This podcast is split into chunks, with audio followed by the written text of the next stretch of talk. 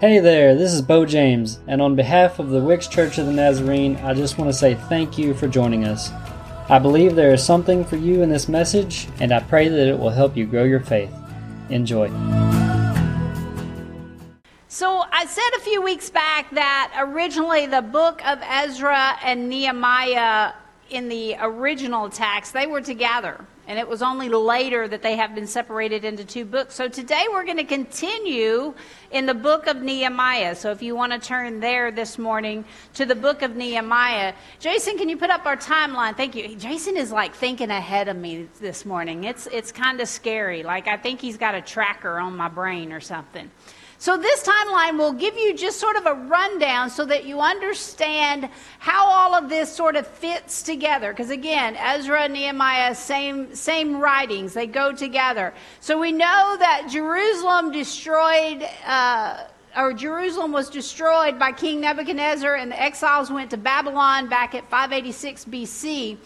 When we started studying in Ezra, it was King Cyrus who actually allowed the first exiles to return. They were the ones who went back, started rebuilding the temple there in Jerusalem. And if you remember, there was a time that it got stopped because people uh, had told the king that if you let this happen, like these people, they they will rebel against you. Um, and then we, we sort of took a little... Uh, Dieter, we talked about Haggai and Zechariah, the prophets of that time who came in and kind of encouraged the people, get back to work. Remember, God, God is letting this happen, so get back to work on that temple. And the temple was completed. And then uh, we had new kings, King uh, Xerxes and King Artaxerxes had came in. And this is actually, I threw this in here, um, the book of Esther, if you want to read in there. That happened in this time frame as well. And so then we finally finished up last week when Ezra came to Jerusalem. So they built the temple, um, and then Ezra was actually coming in to make sure that the law was being read and applied to the people. And so this is where we find ourselves today. Nehemiah coming to Jerusalem uh, to complete the wall around the city. So we had those two waves of the exiles that had came to Jerusalem, right? They built the temple, and uh, Ezra brought the law back into their lives. Now, obviously, Nehemiah was an exile who stayed behind. Remember, each time we talked about those returning of the people, it was voluntary, right? Um, and, and honestly, the ones that were voluntold were like the priest and the ones who would be working in the temple. So everybody else, it was voluntary for them to go back. And so Nehemiah obviously stayed in Babylon, right?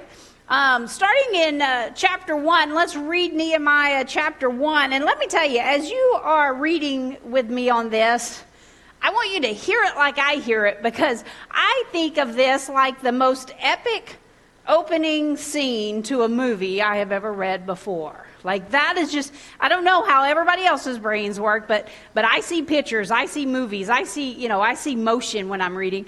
And for me, this feels like the opening to a movie, and I just I feel like we're just zoomed in on Nehemiah. Chapter one, verse one. These are the memoirs of Nehemiah, son of Hechaliah. In late autumn, in the month of Kislev, in the twentieth year of King Artaxerxes' reign, I was at the fortress of Susa. Hanani, one of my brothers, came to visit me with some other men who had just arrived from Judah. I asked them about the Jews who had returned there from captivity and about how things were going in Jerusalem. And they said to me, things are not going well for those who return to the province of Judah. They're, they are in great trouble and disgrace, and the wall of Jerusalem has been torn down and the gates have been destroyed by fire. When I heard this, I sat down and wept. In fact, for days I mourned, fasted, and prayed to the God of heaven. And then I said, O Lord, God of heaven, the great and awesome God who keeps his covenant of unfailing love with those who love him and obey his commands, listen to my prayer. Look down and see me praying night and day for your people of Israel. I confess that we've sinned against you. Yes, even my own family and I have sinned. We have sinned terribly by not obeying the commands, decrees, and regulations that you gave us through your servant Moses. Please remember what you told your servant Moses. If you're unfaithful to me, I will scatter you among the nations.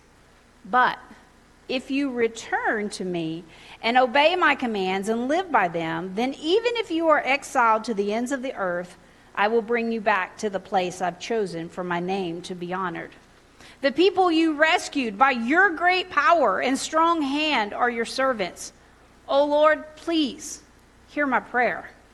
Listen to the prayers of those of us who delight in honoring you.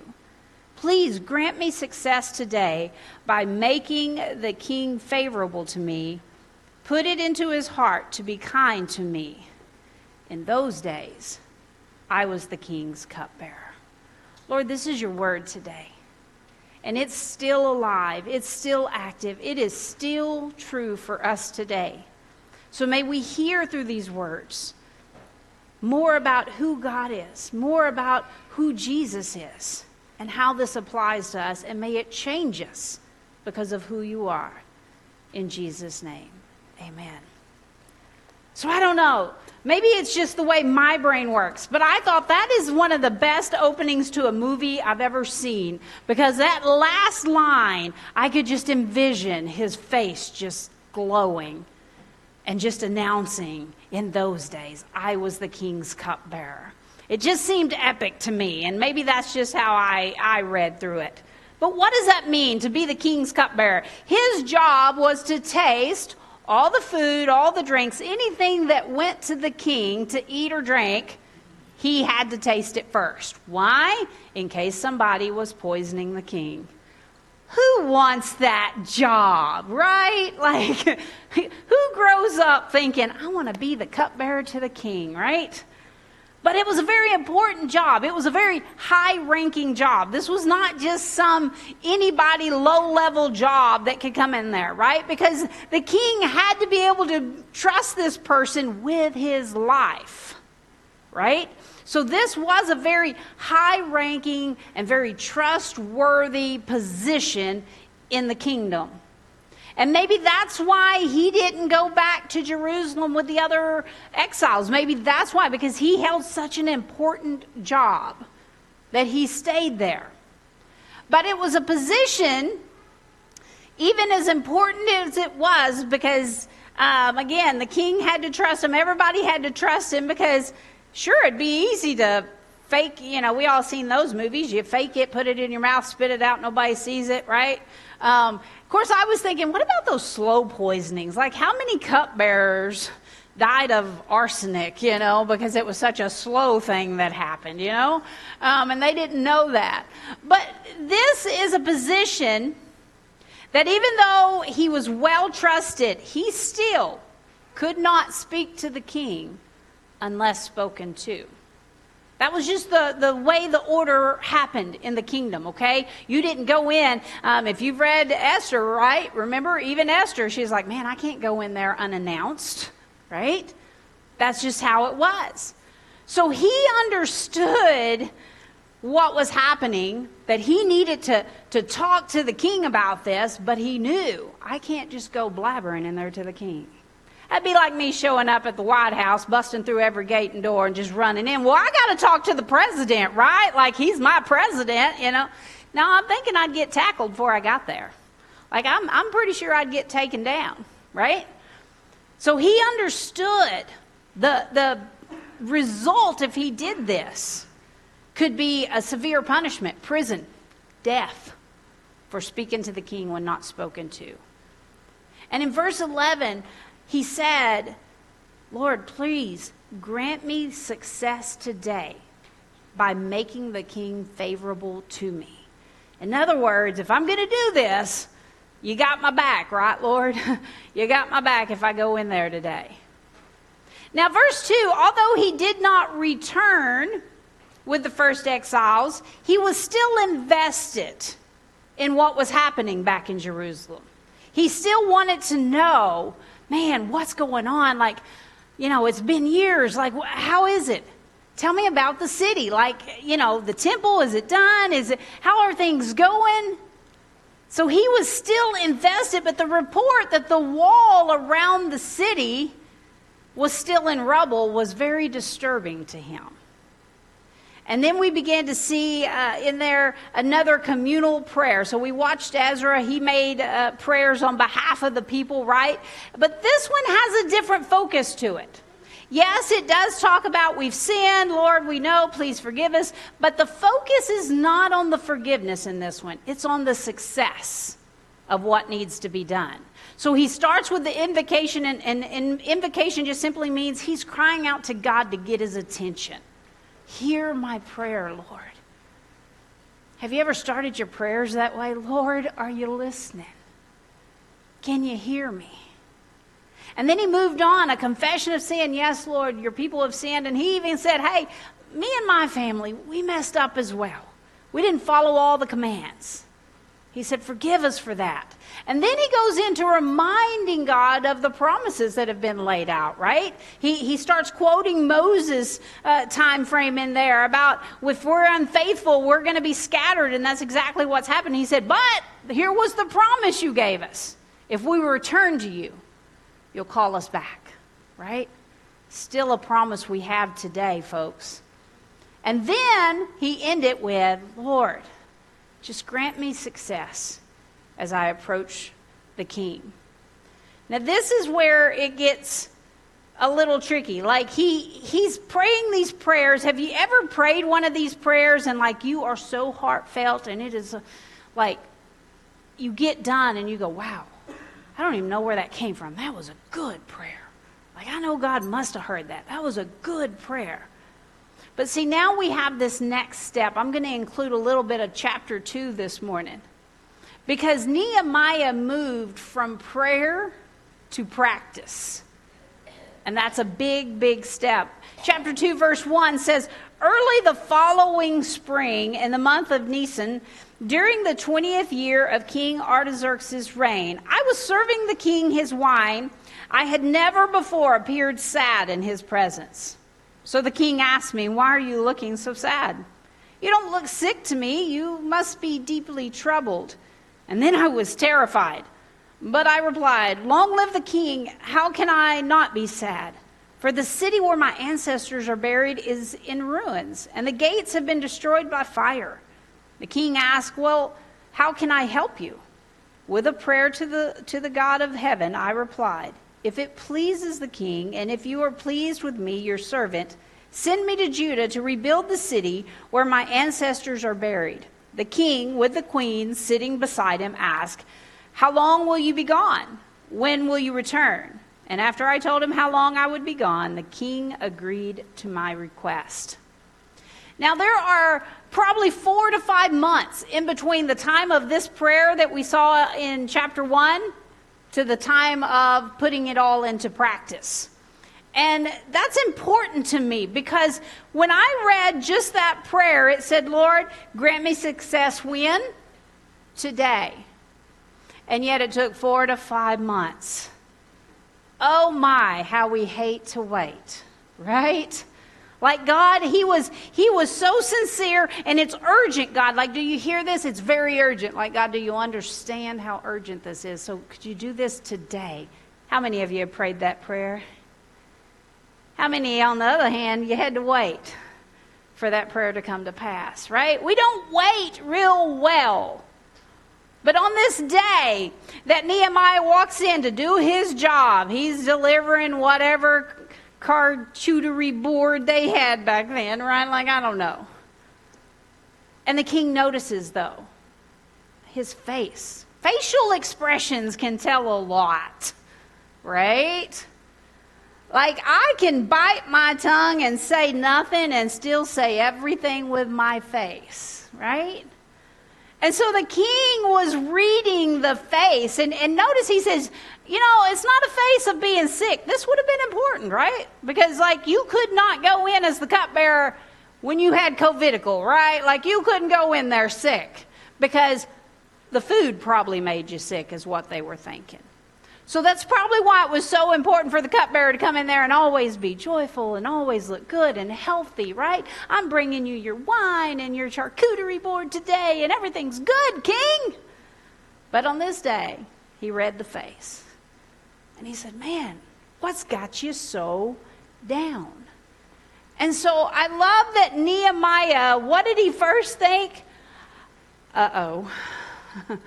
Because number one, if the king thought something was off about you, there was probably going to be something else off about you, right? Like you were done in that job. This is one of those jobs, there was no going higher up. You were in it for life, like literally. Your life was dependent on it. And so he was a little scared at this. It said, I was terrified. And then he told him, though, this is this is why I'm sad. My heart is just broken. You know, my brothers, they came back. They told me about uh, Jerusalem. And, and yeah, like they built the temple and all. But things are just still a mess. And that's just not what I expected to happen. You know, I just thought everything would be good. And then, lo and behold, the king says, how can I help? How can I help you? And Nehemiah knew this was his moment. This was that moment of success he had prayed for. Now, church, we need to realize as we're praying, you guys, we've started jar number four this morning. And for uh, new new faces in here, if you've not heard me say this before, this is our Ebenezer jar. And uh, Ebenezer means stone of help. And so as we initial these rocks and we drop them in, it's just us remembering, God, you have always been good. Maybe we, we know you've done this before. And God, we're just asking this prayer. And we drop that rock in. It's just sort of a, a token of, here's our prayers, Lord. And we, we're saving these jars because it just reminds us. I know there's a lot of those rocks over there that are the same things you put in there this morning. Because it just hasn't come to pass. But what I'm telling you this morning, church, is you better be ready for that moment when it comes to pass. You're praying for the salvation of some of your loved ones. What if you're the vessel God uses to share the gospel with them? What if you're the one that gets to speak that life into them? But if you miss that open door, and see, Nehemiah knew, wow, this is the moment I've been waiting for. Four to five months later, this is the moment. And what does he do? Takes a deep breath. Just a deep cleansing breath, right? And he shoots off a prayer just in that short little moment. Some of the most sincere prayers last as long as a deep breath. I know that so many of you hate the thought of praying in public. Like if I said right now I need a volunteer to, to stand and pray for us, half of you are going to slink under the seats, right? Wednesday night, my group, and y'all are my prayer warriors, but y'all still kind of slink when I say, okay, who wants to close us out? And Wednesday night, my husband said, I do because my recliner's waiting and I got to go. Okay, he didn't say that, but we all knew that was the intent back there, right? But do you know some of the best prayers? It's not about sounding eloquent. I like learning prayers. We we learn the Lord's Prayer, and it gives us a basis, right? But some of the best prayers can even be one word, help. You can't mess it up. Because the Bible tells me that the Holy Spirit intercedes for us. That means he goes between me and God, and he says, hey, this is what she was praying, but this ain't what she needs. Like, she don't know what she needs. Like, this is what And and and when I just say help, he says, okay, God, let me just expand. This is what's going on. and and maybe this is what we need to do in this situation. Like, I can't mess it up. The only way you mess up prayer is not to pray. That is the only way you can mess it up. But even then, God hears my heart. He still knows the cry. And so he knew in that moment, like we don't have some kind of uh, written out prayer, do we? It just says, with a prayer to the God of heaven. Give me the words, Lord. Have you ever been in that moment, church? When somebody asks you about your faith, and you go, oh, B J's nowhere near. How do I answer this question?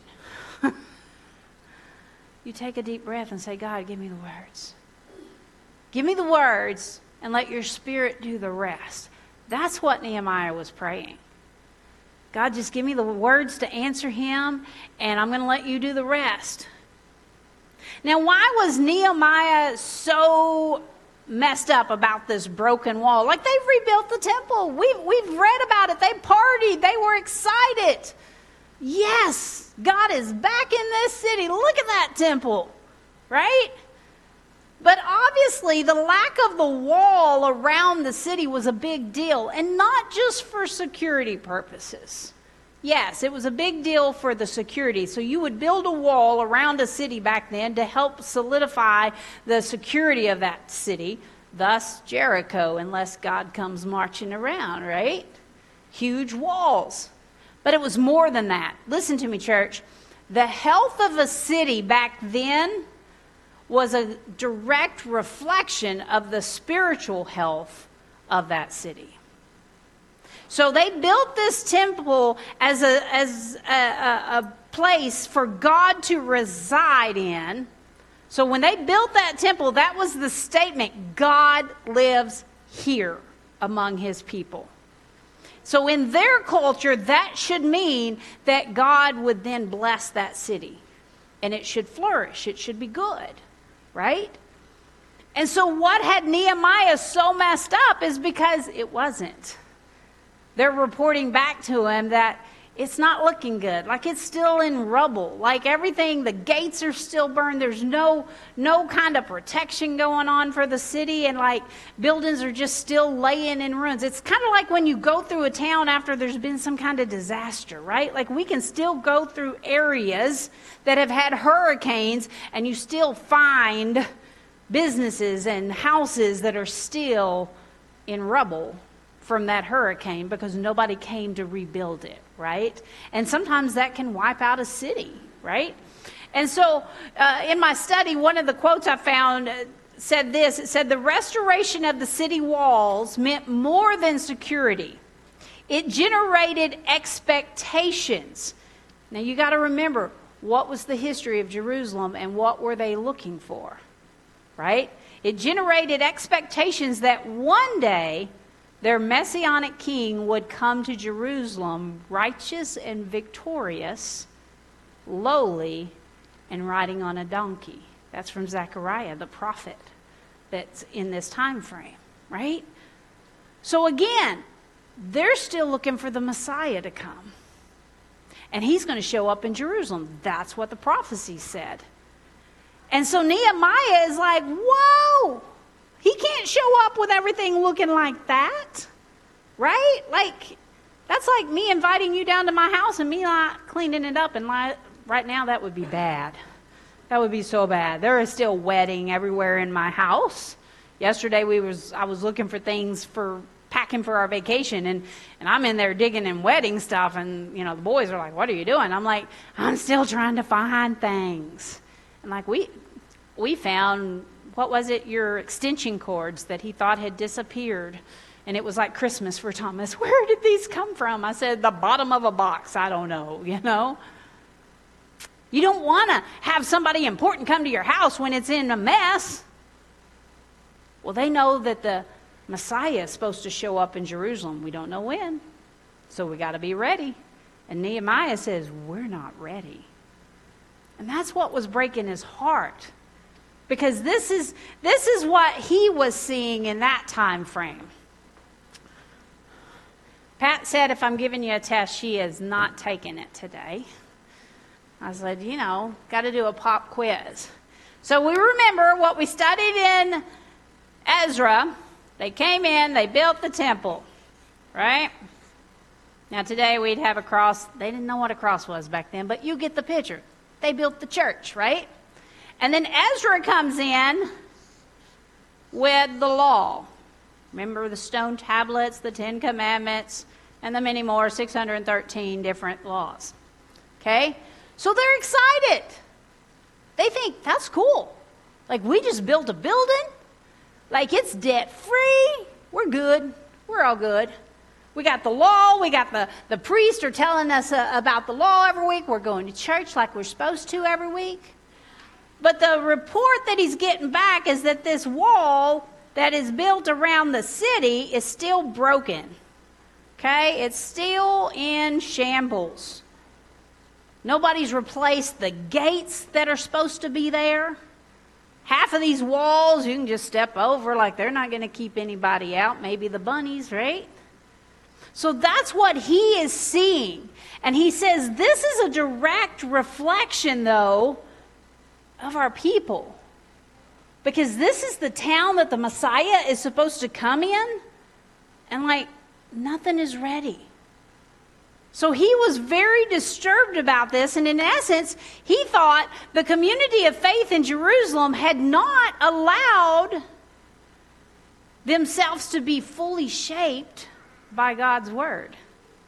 Because if they're listening to the law and the prophets, they would know how important it was to rebuild this whole city. So he's, his thoughts on this whole thing, in this culture, this health, the status of your town, remember, and, and this, this applied to any other gods, any other towns. Like, this is how their mind frame worked. Right? That if if your God is, is blessing your city, then it should show in everything you walk through and drive through. Ever ever drove through a little town that was like dilapidated, and did you want to stop there? Or did you keep going? Right? Like on one of our teen trips one time, we let the gas tank get a little too low, and, and it was one of those search and find, whatever next exit has a gas pump, we got to pull over kind of deal. Um, and I believe it was called Chester, Arkansas. Is that what that little town is up north? And we pulled off at Chester, and we pulled down those streets, and, and it may be the best city, like, grant you, but when you are on a teen trip, you have a whole different frame of mind, don't you, Bo and Mandy, about the safety of your kids and, and what you're seeing, right? And so there was just this one little old gas pump when we got down there. It wasn't even a real gas station, right? And there was these old hillbilly fellows out on the, you know, and, and Thomas just looked at, and he said, nope, we're going to keep praying on down the interstate. And we got back on that interstate. Why? Because everything was in shambles in that area when we pulled off. Diane, that, that place we thought we were going to get a tire, and we kept on driving because it was in shambles, right? So maybe Nehemiah was afraid, man, if the Messiah shows up and we're not ready, what if he goes on? And this broke his heart. Do you understand? I need you to, to capture this concept of his broken heart. To the point it moved him from prayer to practice, into motion. Because I pray for you guys weekly. God, I just want to see a move. I want to see a change. But guess what? That's never going to happen until you allow your heart to be broken for what breaks God's heart. Because then you begin to see people through his eyes. Because when I look at people with my vision, that can be judgmental sometimes. That can be like, oh, I ain't giving them money because you know what they'll go use that money on, and that ain't right. That's not the point. The point becomes when God asks us to give, and we just obey, right? And we begin to, that last song we sang, I surrender all. God, I, I surrender everything to you. And that means that my heart starts breaking when I see people needing something. My heart starts breaking when I know the stories of that family. And yes, it's not good, and it fires me up sometimes. But, God, you can break those chains. You can break those generational curses. Right? You know, I shared yesterday, you know, the Jimmy Buffett passing away or whatever. And I said, it's been a long time since I've been in Margaritaville. But, you know, it threw me back into some old memories. And my dad's childhood friend, they were best friends all their lives. He had a sailboat, and we would go sailing in Heber Springs with him. And um, and that's sort of where my mind took off with that. Well, then later, because I had tagged Bob in that, um, and Bob has passed away. He passed away last year. And uh, but it just, man, threw me down that memory lane. And then later yesterday, his son, Bob's son, had posted about his dad because, I mean, Bobby loved Jimmy Buffett. That's how I that's how I came to know Jimmy Buffett mu- music. And uh, his son had shared about his dad's love for Jimmy Buffett and shared an article thing. And I wrote on there who I was, and I said, hey, your dad introduced me to Jimmy Buffett music and just great times, you know. And I told him who my dad was um, because I knew he would know my dad. And uh, he was like, oh, yeah, I remember your dad. And he was quite the character. That's how he said it. He was quite the character. A K A, yeah, my daddy was a mess and a lot, and, you know, he had his reputation for things. And I'm here to tell you, God breaks generational curses. You can be different than your family. You can be different than how you were ten years ago. You can be different than the way you was yesterday. And I am so very thankful for that. I am so thankful that God breaks our hearts. And see, that's what happens. Because as a young person, I accepted Jesus. I understood I need him to get to heaven. But in college, my heart began to break that there was more. That God wants more out of us. He wants us to move into that practice part of things. The king gave letters. So we've seen this through Ezra, so I don't have to read this, but the king gave letters to Nehemiah so that he can, one, have safe travel as he was traveling to Jerusalem, and two, he gave letters so that, again, he could have supplies when he got there, anything that he needed. Verse nine in chapter two says, uh, when I came to the governors of the province west of Euphrates River, I delivered the king's letters to them.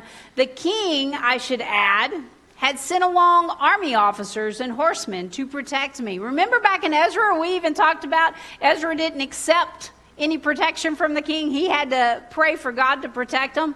And I told you, I said, but we see over in Nehemiah, he, he knows that's a blessing from God, right?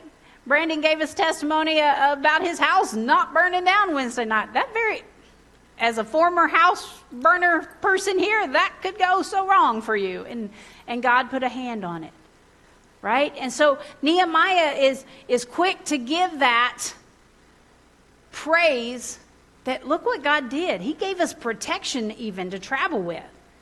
And then verse ten is that, that cliffhanger. Again, I say, I see this in, in motion picture kind of things, and it says, but when Sanballat the Horonite and Tobiah the Ammonite official heard of my arrival, they were very displeased that someone had come to help the people of Israel.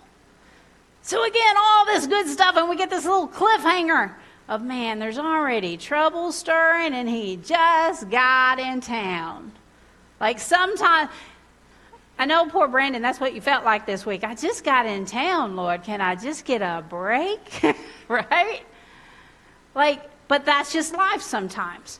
But as I was reading through this, I'm telling you, I think Dallas Jenkins could make a, another show when, you know, he gets through with The Chosen. He could back up and do this one.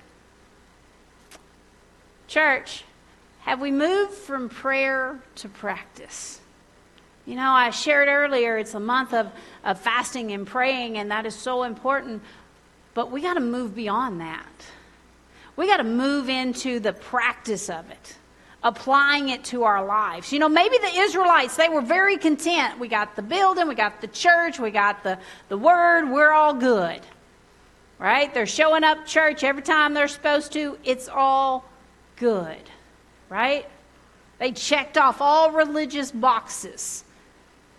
And if we're not careful, that can be us. We show up on Sunday. You do your readings, you, you're writing your scriptures, we do all the word stuff, right? Church is, for today, church is here uh, in the temple, and, and we have the Bible, and, and but then, you know, I'm just wondering, if we start looking at our walls, what is family life like? What is your job like? What about your friends and associates? How are those relationships? What about just life in general? When we start looking outside of this room, what is life like? You see, the, the Israelites were looking forward to the Messiah coming. So we need to make sure our city reflects our expectation that he's going to show up. Now, you and I, we know there was a lot of years in between that waiting, wasn't there? But they didn't know that. They didn't know when. Nobody gave them a time and a day. And, a, you know, it's not like we're we're all preparing for the um, eclipse next year. And we know, wow, we got to we got to do something. We got to we got to prepare for that day, you know. We don't have a time and day. And today, we're still waiting on the Messiah. We know he's coming back. We don't know when. It could be today. It could be one hundred years from now. It could be ten years from now. Oh, B J, I think it's soon because, man, have you seen everything in the news? Yup. So are you ready? Like, you don't have to convince me. I know he's coming back. The point is, are you ready for it? Are you, are you letting everything we talk about on a Sunday or a Wednesday, are you applying it into your life so it's spilling over into these areas? Like, I love our children's and teens ministry, but do you know it's your responsibility to truly show them how to live the Jesus life? Are they seeing that in you? I, I saw something the other day that hit me um, because you guys know I, I like technology. I, I have my Bible on my phone, Bible on my iPad, and, and I carry, you know, that's always great to have. And this father, though, said, well, in fact, it was for King and Country. It was Luke.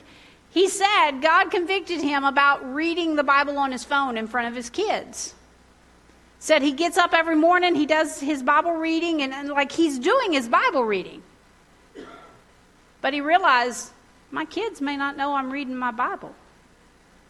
Because I can have all, how I don't even know how many books are on my phone and, and my Kindle and those kind of things, right?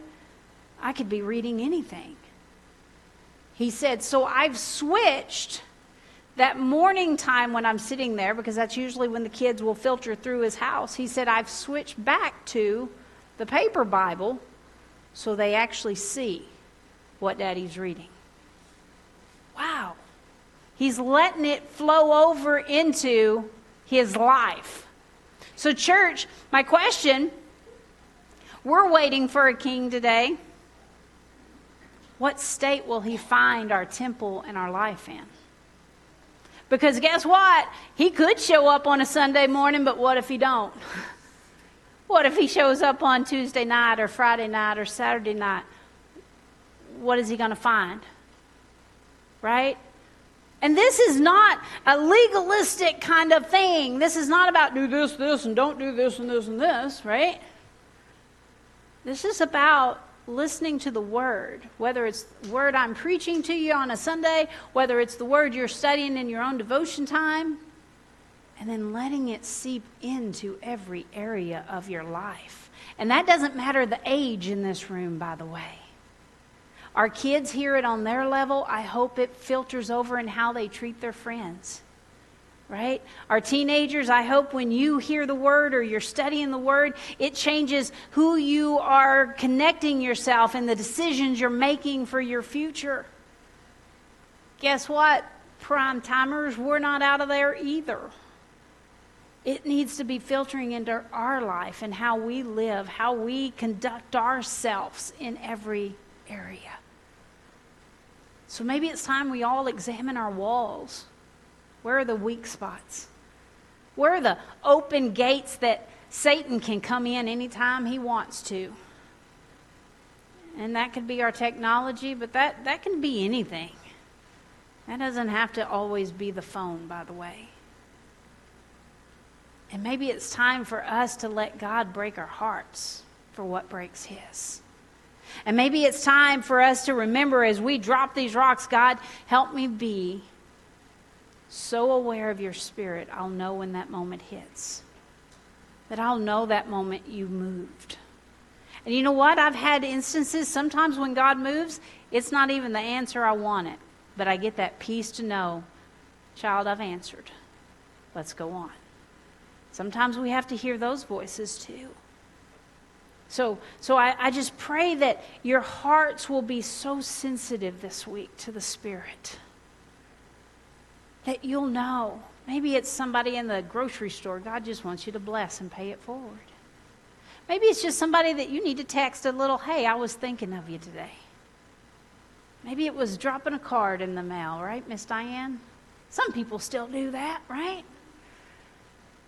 Maybe it's just you you just spend a little extra time listening to somebody to let them share the hurts they're going through.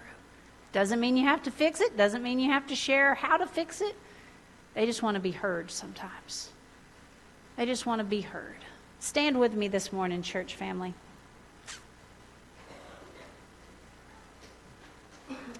I feel like Nehemiah is one of those stories maybe some of us have heard so many times, and maybe you already knew the direction my sermon was going before I got there. But I believe God wants to speak in our hearts this morning. I believe every person in here, God wants to speak and move. He wants us begin to get beyond this walls and, and, and to move beyond just praying about things and, and move into action on things. He wants us to, to change. He wants us not just for us to change, but to be, be able to be a vessel to use for others. Oh, but Pastor, I'm so broken. Yep, that's the best vessel God can use. Hmm. Because we understand the brokenness of others when we know our own brokenness. Father, we come today. And I just pray that our hearts are still in this moment. I pray that our ears are listening in this moment. And God, I'm just praying right now over the people here today and who may be online that, God, you break our hearts for what breaks yours.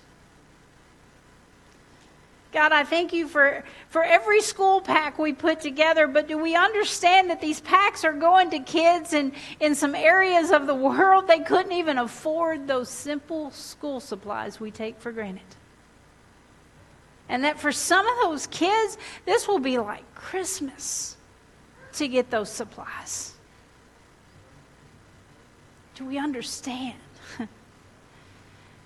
As we begin to prepare to take an alabaster offering this month, the things that we so take for granted, this building, this air conditioned, Lord, some places don't have a place to meet.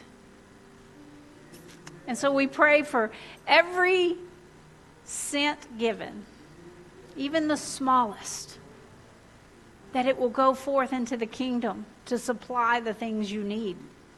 Maybe that is a church for a meeting place. Maybe that's a parsonage for a pastor. Maybe it's a district center somewhere. Whatever the need, Lord. Break our hearts for what breaks yours. God, as we leave here, uh, so many of us, we have family plans this weekend. But let us not overlook those around us. Let us see through the fake smiles on somebody's face. Just as the king was so attentive to Nehemiah's face, may we actually look at the faces of people we encounter this week. And may we see them with your heart, Lord. And may we love them as you love them. And God, may we give you the praise for all that is good. God, I pray as we do leave this place. It is a, a crazy weekend, a lot of crazy travel, people out and about. And Lord, I just pray safety over your people. But God, I just pray that nobody leaves here without knowing you today. And then may we carry that to others. We have a hope in Jesus Christ. And the, even when we feel the furthest from him, there are people sitting in this room, Lord, they don't feel connected to you at all. But we still have the same promise that when we surrender, you call us home. And home is what we're really looking for. Mm, speak to the hearts this morning, Lord. Somebody needs to know you love them just as they are. Broken, still in a mess, But God loves you just as you are. Father, I thank you for your grace, your mercy, for your goodness. And may we leave this place, and may people know we've been in your presence. In Jesus' name, amen. Church family, have a beautiful Labor Day weekend, and go be a blessing to others because you are blessed. Have a great holiday. Hey, I hope you received exactly what you needed from that message. If you want to connect with us, you can find us on Facebook, YouTube, or you can always find us in person if you're in the area. If you would like to support our ministries, you can find us on Tithely. Thank you to those who support our church. I hope you will subscribe and join us on the next one. And remember, you are loved.